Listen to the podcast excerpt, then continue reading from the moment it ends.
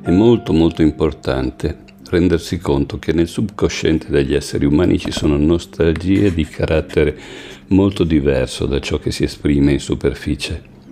Quando fondammo la scuola Waldorf a Stoccarda all'inizio di quest'anno, dovemmo predisporre un'istruzione religiosa suddivisa tra le varie chiese.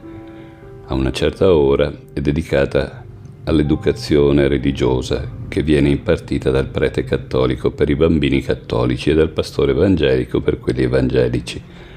Non parlerò delle difficoltà che vennero da dei preti, questo è un capitolo a sé stante, ciò che voglio dire invece è che immediatamente venne espresso il desiderio di avere un insegnamento religioso al di fuori di ogni confessione.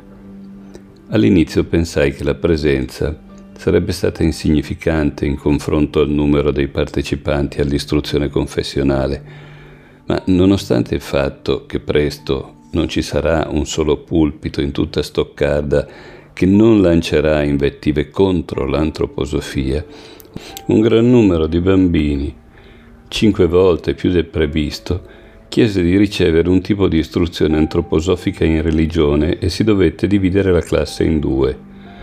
Soggettivamente, non è detto che questo debba essere del tutto gradito dato che potrebbe rivelarsi una palla al piede, ma di ciò non voglio parlare. Voglio solo mostrarvi che negli esseri umani c'è un desiderio di progredire ma essi sono addormentati e non percepiscono le forze che tengono sottomesse queste nostalgie. Inoltre, per lo più, manca completamente il coraggio di portarle in superficie. Pensate quale effetto potrebbero avere conoscenze come quelle della futura incarnazione di Arimane, che egli sta preparando con i mezzi che vi ho già illustrato, ed è essenziale che ci informiamo obiettivamente su queste cose per poter prendere la posizione giusta di fronte a ciò che accade intorno a noi come preparazione all'incarnazione di Arimane. Solo se dedicherete profonda e matura riflessione a ciò che è stato detto, sarete in grado di afferrare la gravità della situazione attuale.